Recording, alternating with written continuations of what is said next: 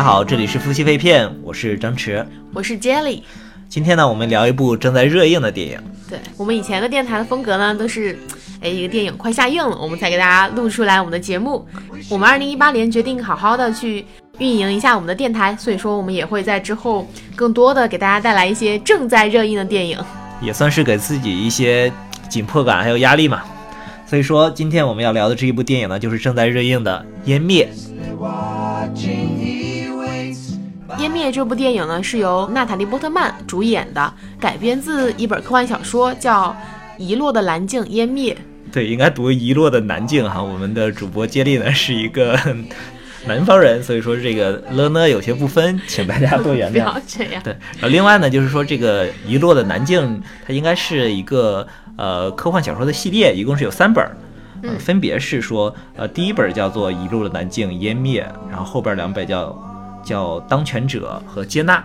哦，所以说我可以想象它可能还会出续集，是吗？嗯、不好说，因为这部小呃这部电影的改编呢，其实和原著的差别还是挺大的，或者改编的这种动作挺大的。它相当于是把呃三本小说，甚至包括结局都已经拍出来了。嗯哼会不会再继续拓展呢？就不好说了，，OK，可能还得看这部片子最后的票房表现吧。嗯嗯对，然后这部小说呢，最早我是在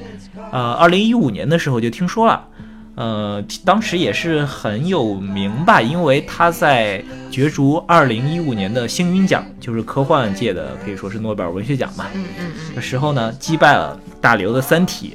最后获了这个奖。然后这这部小说呢，呃，在科幻小说或者科幻文学领域啊，嗯啊，这部小说呢可以算是一个新的一个类型，或者说最近比较流行的一个科幻的流派，叫做这个新怪谈。嗯一会儿我们聊完电影啊，可以着重的聊一聊，哎，这个领域的科幻文学的一个发展吧。嗯，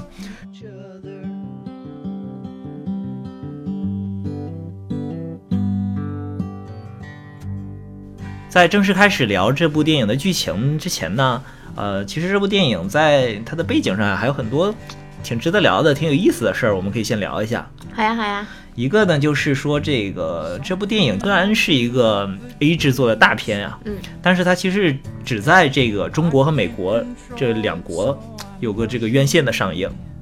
派拉蒙呢，在举行完这个电影的首映之后，可能对这个票房啊整体的不是太有自信，嗯。所以说呢，就是把这部电影的海外的发行版权卖给了奈飞。嗯，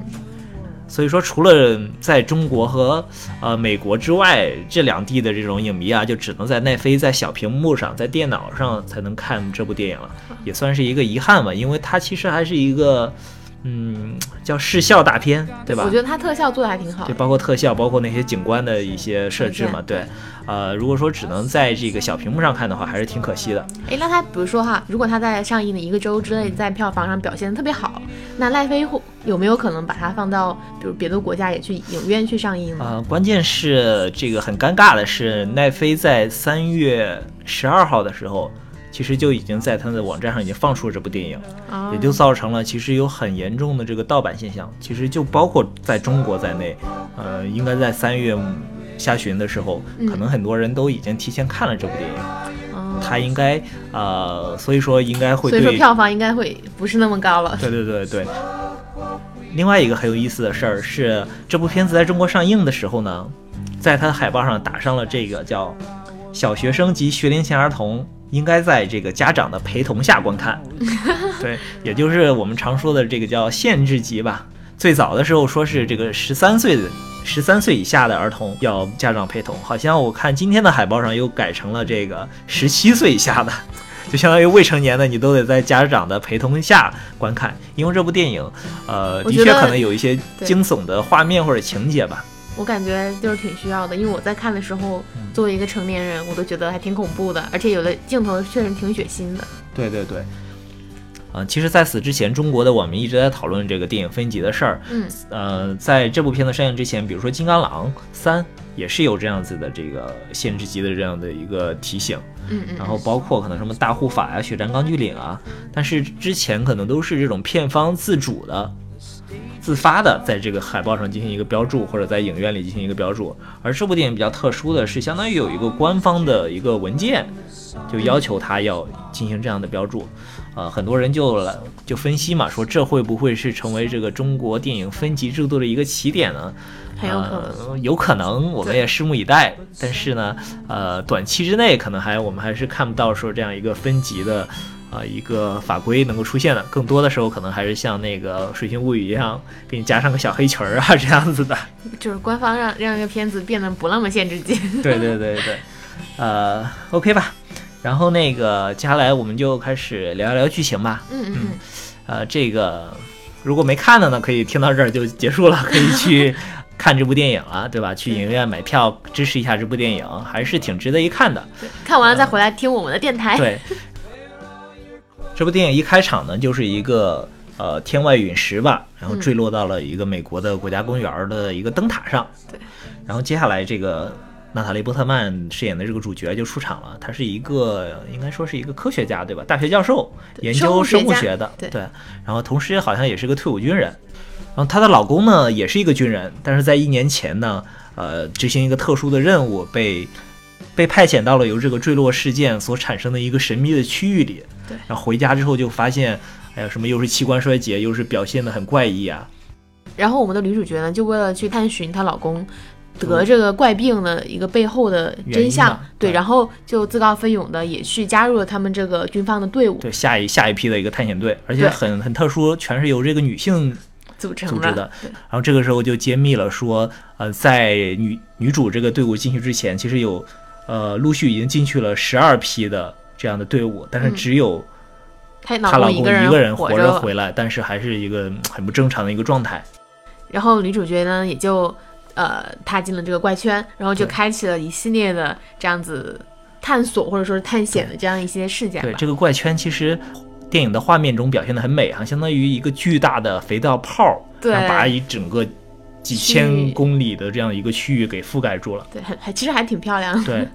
然后进去之后呢，哎，就各种怪事儿就发生了。嗯嗯嗯，首先呢，是他们这个小队的五个成员开始发现自己的时间啊，以及一些装备都不能用，以及出现了一些呃失忆或者说记忆混乱的现象。其次，他们会发越往越靠近这个白塔，就发现嗯这里面的一些植被啊，就长得特别的漂亮。比如说，他们会看到一些长得特别茂密的一些花丛，但是呢，你仔细去看这个花丛上的，呃，一株花上可能有五到六个颜色的这样的花瓣。就特别奇怪，什么菊花、牵牛花呀、玫瑰花都长在一株植物上。对，然后再往里边走呢，遇到一些水潭，然后就会发现有一些鳄鱼，鳄鱼还会对，然后还会袭击人类。然后他们打死这个鳄鱼后，发现它的那个牙齿啊都是已经变异了的，长得特别像鲨鱼一样。长长了，我看了一下，长了大概有六到七层这样的一个很锋利的，有点像鲨鱼牙齿这样的东西。甚至还是出现那种。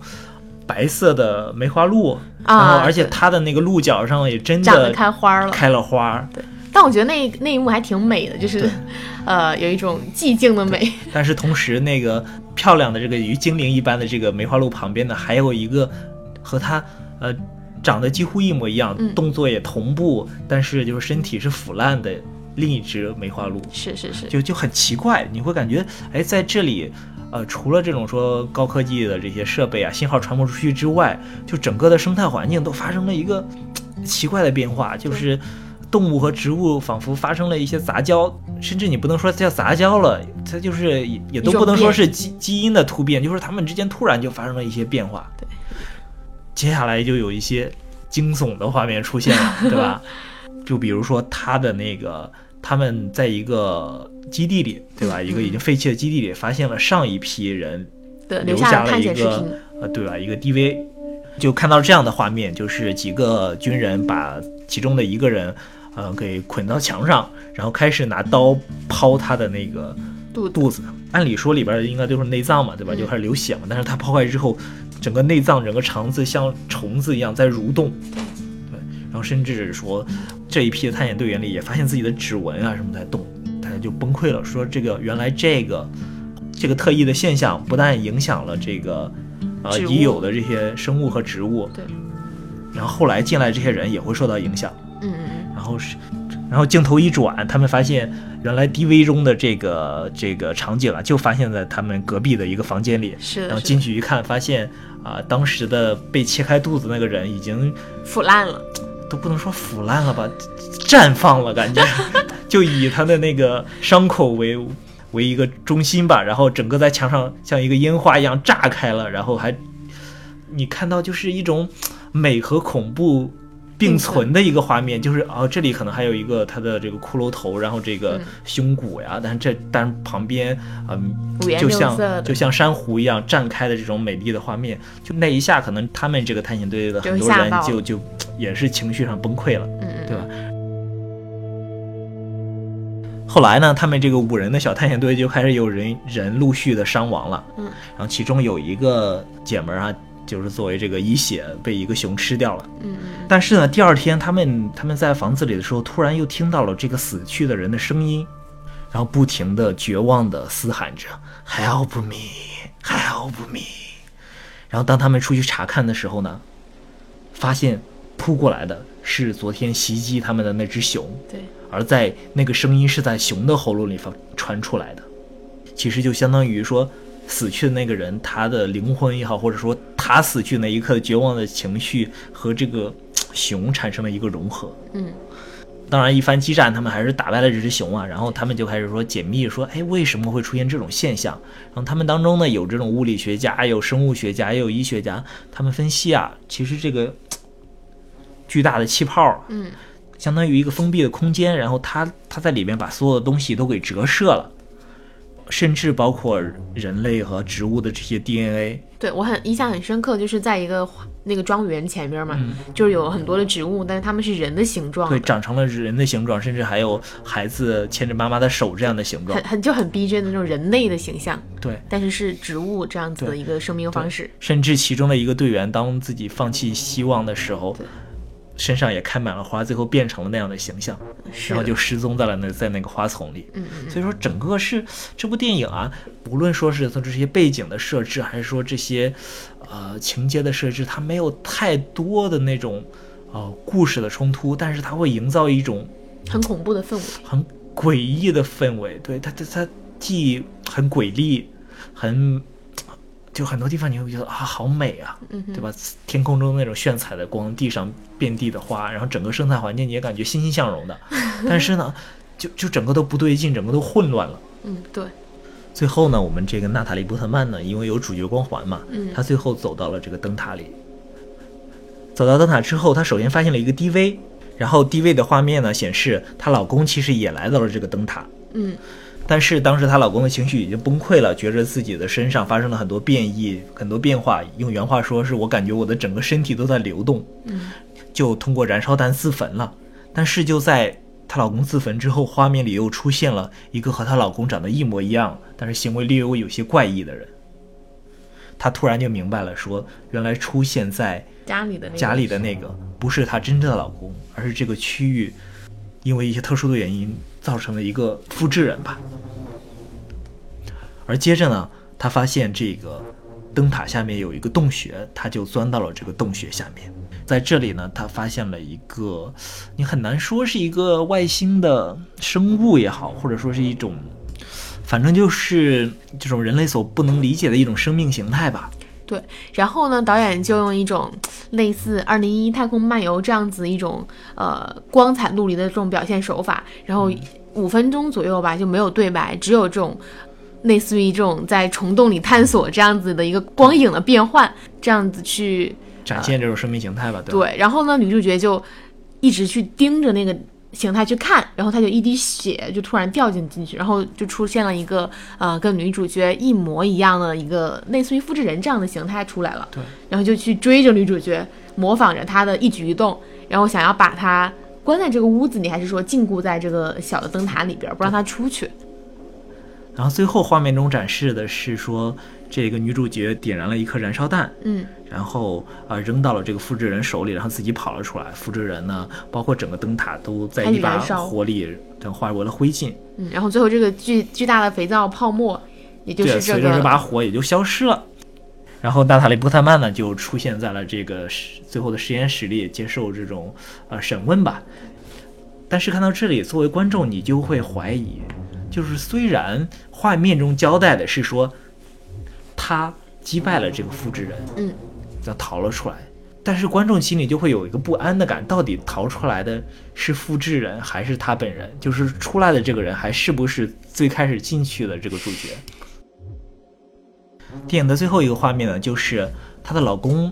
也已经康复了，嗯，她去和她老公见面，问她老公说，就是大体的意思是说，你还是我的老公吗？她老公说，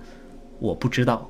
但是呢，她还是选择接受了她的老公，最后有一个拥抱。但是在这个拥抱的画面里，我们可以看到他们两个人的眼神里都闪出一丝奇异的光芒。对，可能就是他们是外星人的一个象征，或者说是对，这里其实就是，辐射变异这样的感觉。反正导演给我们埋了一个坑吧。嗯，到底是不是每个人都有自己的理解，你每个人自己去猜。对所以说到这儿啊，呃，电影也讲完了，我们就先来聊一聊，就是娜塔莉波特曼，她是外星人吗？她是被外星人控制了吗？还是说她是一个什么？她变成了一个什么东西呢？嗯，我当时看完的第一感觉是，她还是她自己，因为她在明知道那个她的丈夫已经死掉的情况下，她为什么还去拥抱了那个男的？其实我是在剧情里面嘛，其实有很多他们的感情戏，我会理解为说，哎，因为她经历了这样一次探险，然后她会发现，呃，回来过后，她哪怕这个男的已经不。哪怕是外星人，但是其实她内心对她老公是很有很大的一个愧疚和歉意的。她觉得我也愿意接受一个跟我老公一模一样的复制人，然后我愿意以这样的形式去再次爱着他，对，然后继续的生活下去。对啊我可能是站在一个更女性视角哈，我就会觉得这是一个更浪漫主义的一个想法。对，一个 爱情片。嗯，其实看完片子呀，我看了很多分析和影评哈，嗯就是说很多人认为呢，他觉得这这个片子是在讲一个外星人入侵的故事，就是最后外星人变成了这个女主嗯和男主两个人，相当于亚当和夏娃在地球上生存了下来，后来肯定会慢慢的繁殖，繁繁衍，对，然后占领这个整个地球。毕竟有一男一女了。然后对，其实就很像这个亚当夏娃的一个设定嘛。嗯我觉得这种设定呢也有它的道理，但是我自己可能不这么看。嗯，就是在我看来啊，第一，呃，那个复制的娜塔莉波特曼肯定是已经被烧死了，然后活下来的这个呢，他还是当初进去了那个娜塔莉波特曼，但是他身上发生了很多的变化，受到这个呃区域的影响，受到这个外星生命的影响，嗯，它可能是一种新的人类的一种形态了，相当于进化了。感觉这个理解也挺有意思的，因为我记得我电影里面有一幕是他手臂上其实有有一点开花，你记得吗？但到最后，她其实没有像她的老老公一样，就是因为焦虑而自焚，她是战胜了，就是这个复制人，然后走出来了的。对但是我在想，嗯，为什么是这样的一个设定嘛？当然也可以是导演给了，为了给我们一个开放式的结局，然后去让娜塔莉波特曼走了出来。对，感觉还是有一种人类战胜了外星人的感觉吧。嗯，对你这种是一种比较常规的一种科幻片的理解哈，因为就是很多这种片子嘛，人比如说最早这个火星人大战地球人，就是火星人来到地球上，然后侵略地球嘛，然后莫名其妙的被感冒病毒杀死了嘛，嗯这种是一个典型的这种科幻的类型。但是我反而觉得，嗯，在这个片子里，这种外星生命的设置它是比较奇特的，它不是在想毁灭什么，或者不是想在呃入侵或者占领。我认为它是一种嗯比较高级的生命形态，来这里呢，相当于是在嗯改变，给地球上的生命更多的出路或者说进化的可能吧。因为其实说的嗯远一点啊，说的或者说的空一点，就是我们经常说嘛，说这个生命的生命的出现和诞生啊、进化呀，嗯，肯定不是由上帝去写好的。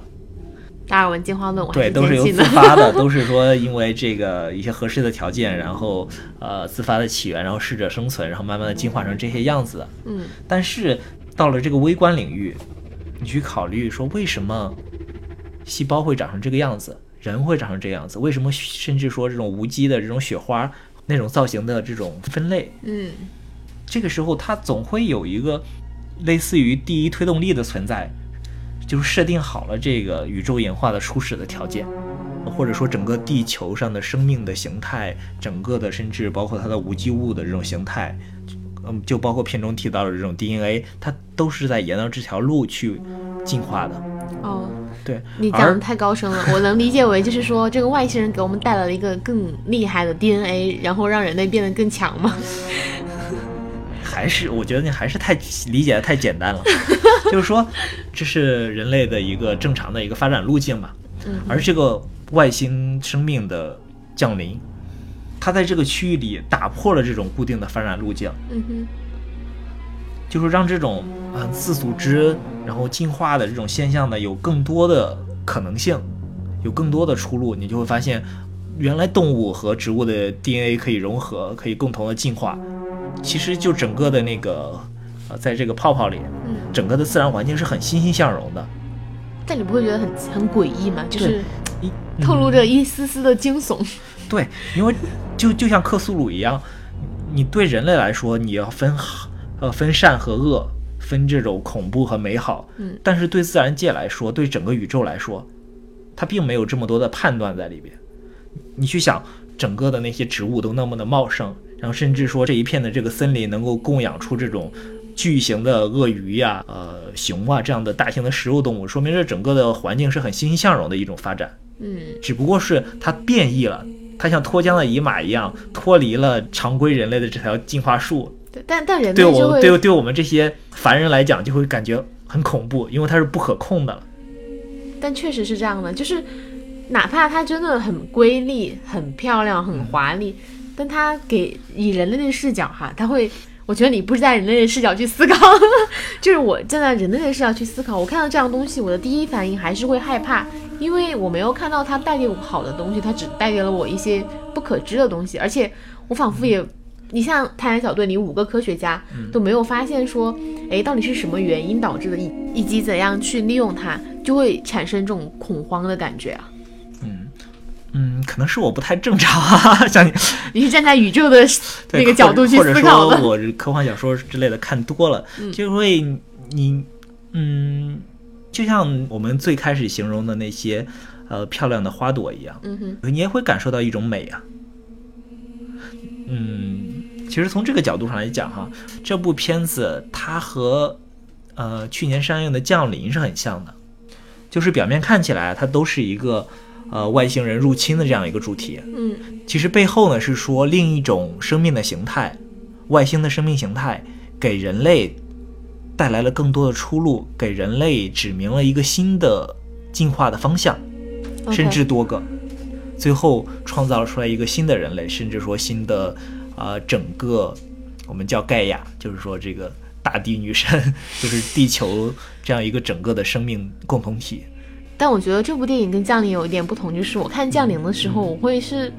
嗯、整个整个一个剧情的结构走向是越来越有希望，然后人类是逐渐的开始去理解外星人嘛。对但湮灭就是说，哎，我越往里走，我反而就越什么都不知道，然后我的朋友也开始逐渐的离我远去，我就剩一个人了，就是一种越来越恐慌的感觉。但降临，我不知道是不是艾米亚当斯对我们的主角更强，然后语言学家嘛，也能去理解一个外星的这样子语言。然后这个剧里面的，虽然说娜塔莉波特曼她饰演的是一个生物学家，但她在这个剧里边儿，其实她以科学家这样子一个身份去对这个啊、入侵的这样一个环境进行分析的一个特写特别少。对，反而像一个特工是吧？对，反而就像一个那种就是花瓶美女一样。对我其实一劳拉，对我其实一开始他出现在剧里面说他是一个生物学家的设定，我也想，哎，挺好的，可以拯救世界了。但后来越来越发现他没有，他反而是被带偏了。我就觉得湮灭就是还是一个。嗯，我不知道是说因为主角不一样，然后导致这种观感不同，还是说就像你刚刚说的，其实他们是一样的，只是因为我理解的方式不同。就我分开说嘛。第一个先说娜塔莉波特曼她的这个生物学家的设定，嗯我觉得还是有用的。它有用不是体现在说他拯救了世界，他去把外星人烧死了，这可能是他战士的那一面啊。而生物学家那一面是因为他是生物学家，所以说他欣然接受了自己身上的这种改变和进化，这是我的理解。然后第二点呢是说这个呃湮灭整个走向的不同，的确是这样子的，因为呃，降临呢，它整个的是讲的是一个拯救，是一个有目的的一个进化的一个过程，对吧？就是说四千年后你们会进化的像我一样，像我们一样可以预知文明嘛，对吧？它虽然里边有很多这种说宿命论的挣扎呀，嗯有没有自自我意识的这样的挣扎呀，但是都还是哲学层面上的，整体的这个剧情走向大的设定是向上的 而且是有目的的，嗯是可知的。就我看着看着，我会觉得，嗯，越来越好，他越来越会去 get 到这个外星人的点。对，就善良嘛，就是说是善良的外星人嘛。呃，是有这个感觉。我会觉得《降临》里面的外星入侵，他们真的是带着善意来向人类传达一个高科技的东西对。对但是《湮灭》里面的外星人，我会觉得他是不带任何目的，对但人类会去理解他。对，你说这个点很重要，他不是邪恶的，它就像克苏鲁一样，他没有任何目的，他是混乱的，是不可知的。OK，所以你你你已经两次提到克苏鲁这样一个我第一次接触的名词了，请解释一下。OK，克苏鲁这个可能得展开聊、啊。听着像一个神话人物。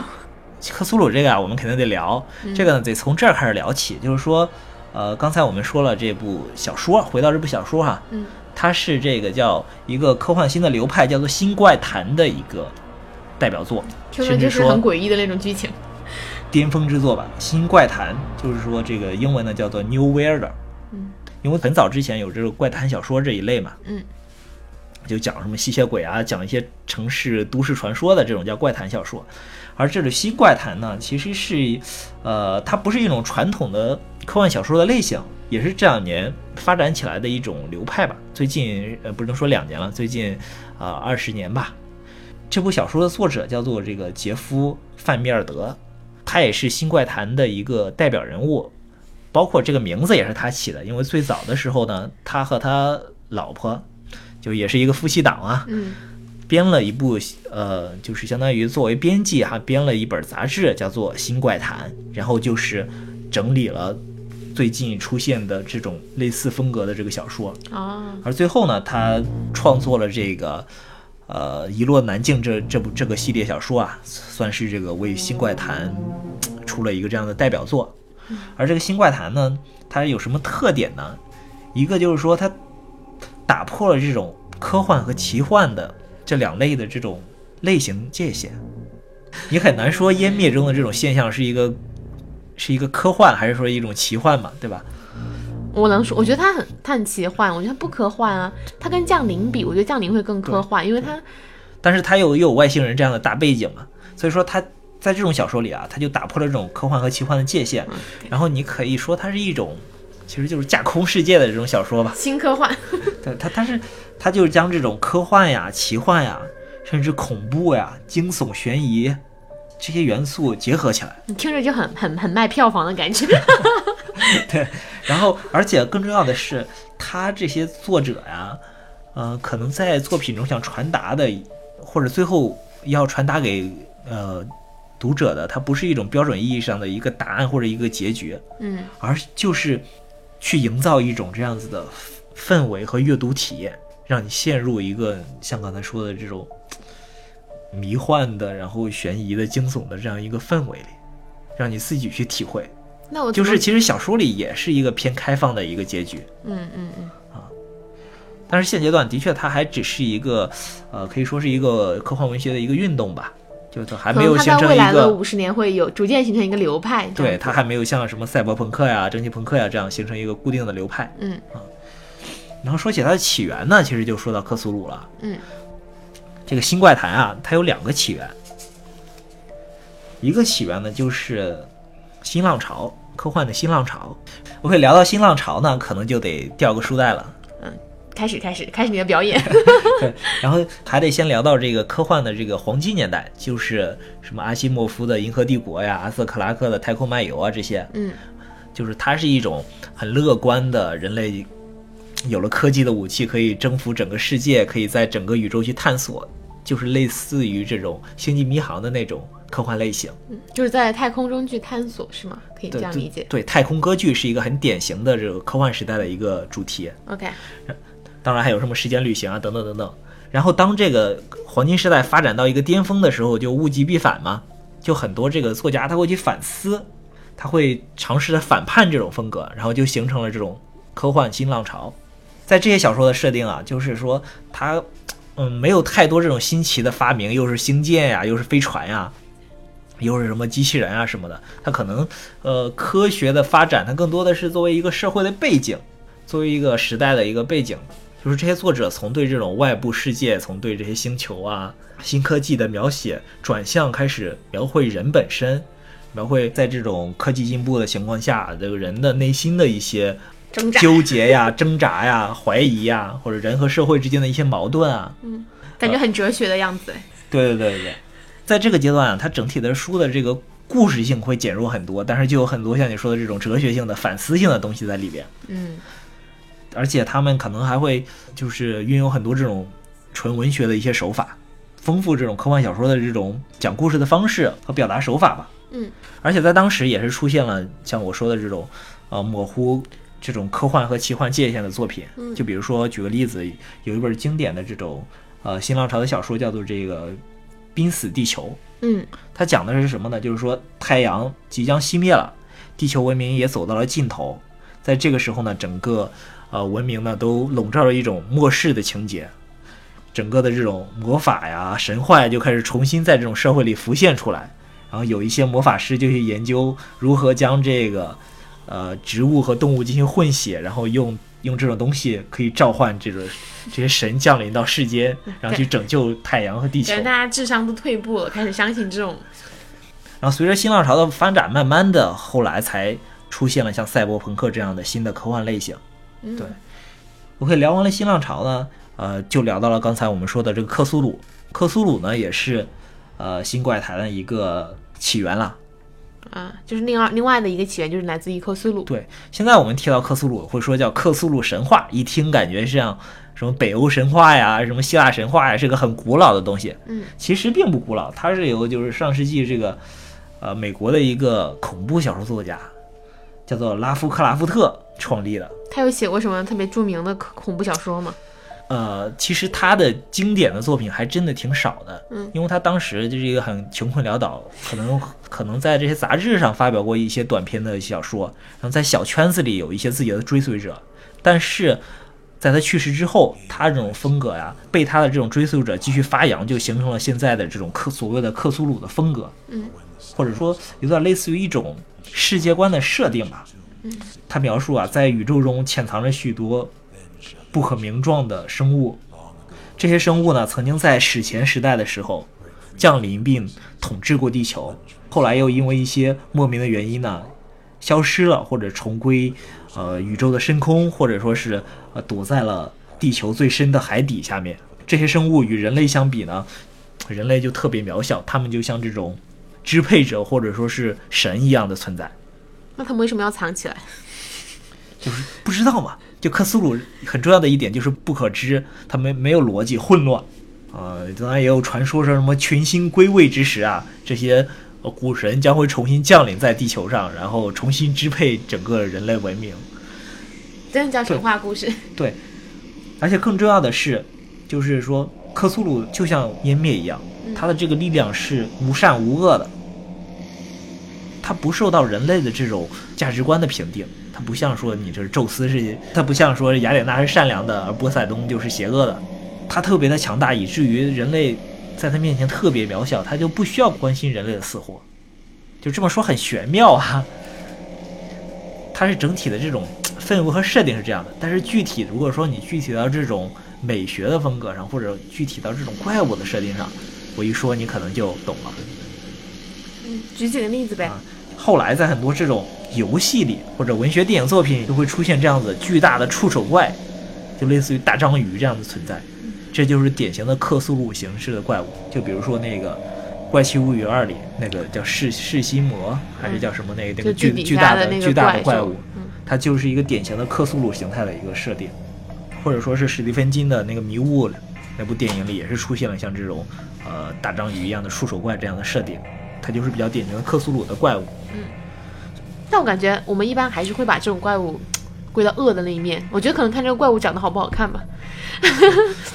就像在湮灭里面，我觉得呃，套用你刚刚举的例子啊，那我觉得可能那个巨大的那个空气泡，那个肥皂泡里面，其实就类似于是这样一个无人类对它无所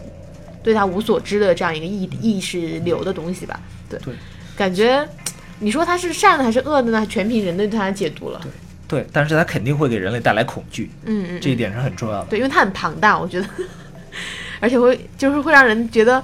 哎呀，这个东西长得好不一样啊，然后也不知道从何去研究它，对它一无所知，然后它突然就来到了人间，对对，压迫感和降，临感，这就是，就是说群星归位之时，它重新崛起嘛，而人类就会被碾压嘛。其实回到新怪谈，包括范德米尔在内的这一系列的作家，都是受到了新浪潮和这种，呃，克苏鲁神话的这种影响，嗯。形成这样一个叙事和这样的文学的一个风格吧，就是有大量的这样子的艰深晦涩的词汇啊，然后营造出这种阴暗、湿冷的这种环境啊，嗯。呃，甚至还会有大量的人物内心戏的描写，凸显出角色这种内心的怀疑啊、矛盾啊，然后就给读者传达了一种很很怪异、很混乱、很怪诞的感觉。嗯，对听完你解释我。似懂非懂，但我我大概能感觉到的关键词就是很怪诞，然后很很巨大，然后很恐慌，然后对，是不是就能归位到那个新怪谈这个领域了？对，但但是它总体要比呃克苏鲁那种纯粹的呃恐怖和阴暗要要更加的，可能还会有更多偏正面的东西。就像《湮灭》这个电影的画面中给我们呈现的那样，它是混乱和美好同时存在的。我怎么只感觉到了混乱？哪里有美好了？花呀，那个背景啊，多美 呀！我我我会觉得它美是美，但是它不在我的那个，因为我会知道它是它这一刻的美，就一定意味着它有过一次有过一次变异，或者有过一次基因突变。我就会在想，那我越靠近它，我会再遇到什么奇奇怪怪的东西，不可知的。就是我觉得作为一个人类，我还是特别惧怕那种不可知的东西的。对，好吧，好吧。我知道你的坐标就是呃你的人生信条就是什么来着？什么探索不可知来着？你说永志人类未知之境吧？对对好吧，好对吧，OK。其实这么说哈，可能我我讲完了，大家对于新怪谈反而没有太多的兴趣了，因为其实他们小说读起来的确不是那么的爽快，或者说是故事性那么强吧。对，我觉得可能会更多的通过这种叙事带给你一些人生哲理上的思考吧。对，可能读完一本这种新怪谈小说，我可能就会去怀疑一下我生存的意义和人生的价值。但是从另外一个角度上来讲哈，嗯新怪谈的出现呢，对整个的这种科幻电影的改编啊，嗯呃，倒是一个好的方向，因为现在我们发现科幻电影，呃，越来越城市化，基本上大荧幕上我们经常看到的就只剩下，呃，三个类型的科幻电影，一类就是像《星际穿越》这种，呃，新的这种太空歌剧类型的，另一类就是像《银翼杀手2049》这样的赛博朋克类型的，嗯。还有一类呢就是可能很多学术，还有一类呢就是这种超级英雄系的，嗯，当然，可能很多学术圈的人不愿意把超级英雄归到科幻里，但是我我还是觉得它还是一种科幻电影或者科幻文学的类型了。嗯对吧？嗯嗯。嗯，而这种呃新怪谈，你会发现它的整个的这种它的整个的这种世界观的设定啊，其实很适合用这种电影的语言来进行讲述的。对，而且随着我们科技的发展，就是特效可能越来越做越好，它这种瑰丽的颜色和色彩能更好的呈现出来。我觉得，对对对。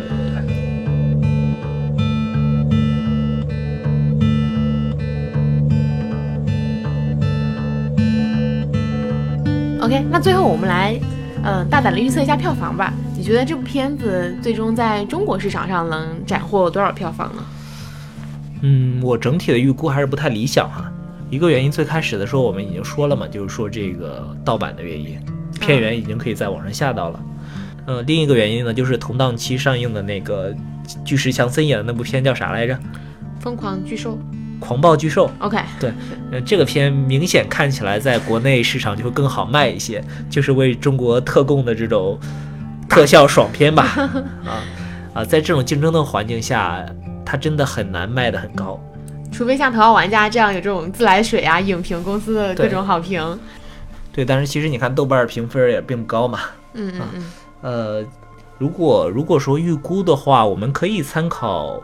降临》嘛，对吧？因为对中国观众他们的感觉是挺像的，都是比较复杂，不是那么好理解的这种科幻类型。嗯嗯嗯，呃，其实《降临》在中国的票房也只有一点儿啊一点零几亿。好惨！我一直以为《降临》能达到五亿呢。其实外国的片能在中国卖到五亿的都很少，像漫威的片子，除非是你三巨头啊，或者这这种，你可以卖到七到八亿。像蚁人这种，也就卖到三四个亿，能到五亿就不错了。呃，所以说，呃，这部片子希望它能破一亿吧。啊，但是一个比较好的一点是，呃，他在国内找的发行商应该还不错。我在这个很多的，包括地铁呀、线下啊，看到很多的他的宣传物料的投放。啊，对对对，加上娜塔莉波特曼可能还是有稍微有一点这个票房号召力的，嗯嗯，美貌加持，对，啊、应该还是可以至少到一亿吧。突然觉得这个片子也挺惨的。OK，听完你的阐述，我我其实我内心的答案是，我觉得这个片子应该它能达到一个四到五亿吧，因为我对最近的一个电影市场，我感觉大家都好像疯了一样的会去各种的砸砸，就是去看票电影啊，然后票房就一路高升，可能是我被头号玩家带出来的错觉吧。对，呃，但往往这种前面有一个票房大牛给收割过一轮这个票房之后呢，一些嗯浅度的这种影迷就不会在可能近一个月内再次进入电影院了。有些人一个月只看一次电影的话，OK，他这个月的额度就用完了，是吗对对对，甚至很多人都不是一个月看一次，对他们来说频率都是高的。？OK，行吧。那我们今天的节目就到这里结束了，OK，拜拜。拜拜。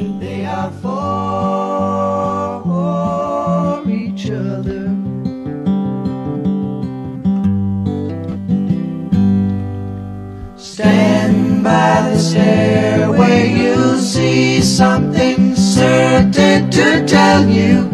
Confusion has its cost. Love isn't lying, it's loose in a lady who lingers, saying she is lost and choking on hello. They